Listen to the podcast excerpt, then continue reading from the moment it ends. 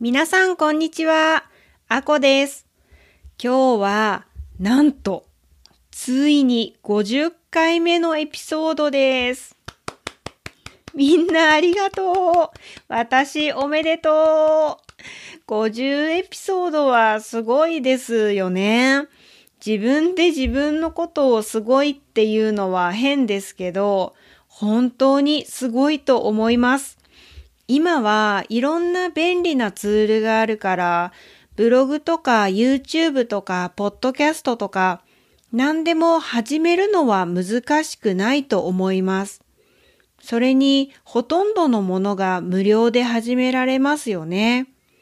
だから私も始めることはいつでもできるかなと思っていました。でも始めた後のことを心配していました。オーディオのクオリティとか、シェアのやり方とか、はじめは何もわからなくても、少しずつ上手になっていった方がいいですけど、そういうことができるか心配でした。でも、周りの人に相談してアドバイスをもらったりしながら、少しずつでもよくできるように頑張っています。あと、一番心配だったことは、続けることができるかどうかでした。どんなことでも始めた後一番難しいことは続けることですよね。ポッドキャストや YouTube を続けられない理由はいろいろあると思うけど、一番よくある理由はモチベーションがなくなったからだと思います。でも、このポイント、私はとてもラッキーでした。私の生徒が、先週のポッドキャスト聞きましたよ、とレッスンの時に言ってくれたり、ツイッターでも面白かったというコメントをもらったりしたので、それがモチベーションになりました。スクリプトが読みたいからパトロンになりました。と言ってくれる人もいます。やっぱり、ポッドキャストを作るのは少し時間がかかりますから、サポートがなかったら続けるのは難しいです。パトレオンでのサポート、本当にありがとうございます。それから、たくさんの日本語の先生にゲストに来てもらいました。みんないろんな趣味や頑張っていることがあって、その話を聞くのはとても楽しくて、それもいいモチベーションになりました。ゲストに来てくれたたくさんの先生たちもありがとうございます。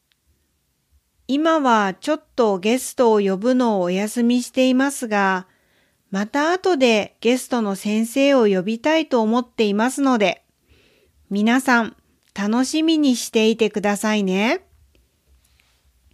去年2020年は大変な一年でしたよね。まあ今年もまだ大変ですけどね。去年は急に全部オンラインになって毎日の生活が変わりました。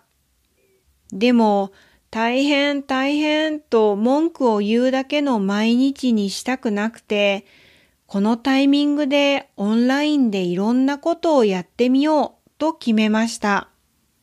それで、ポッドキャストも始めました。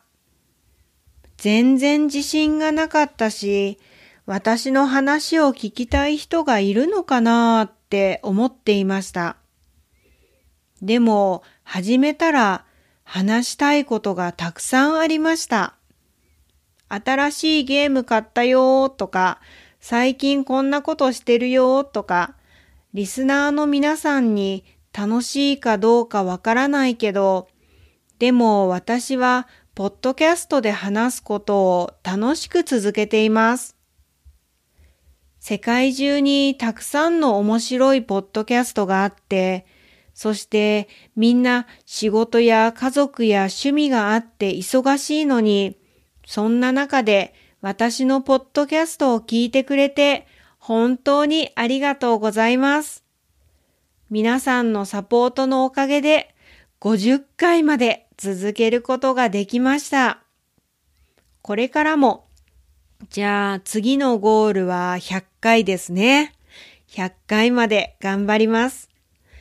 今日はそろそろ終わりにしますが、これからもサポートよろしくお願いします。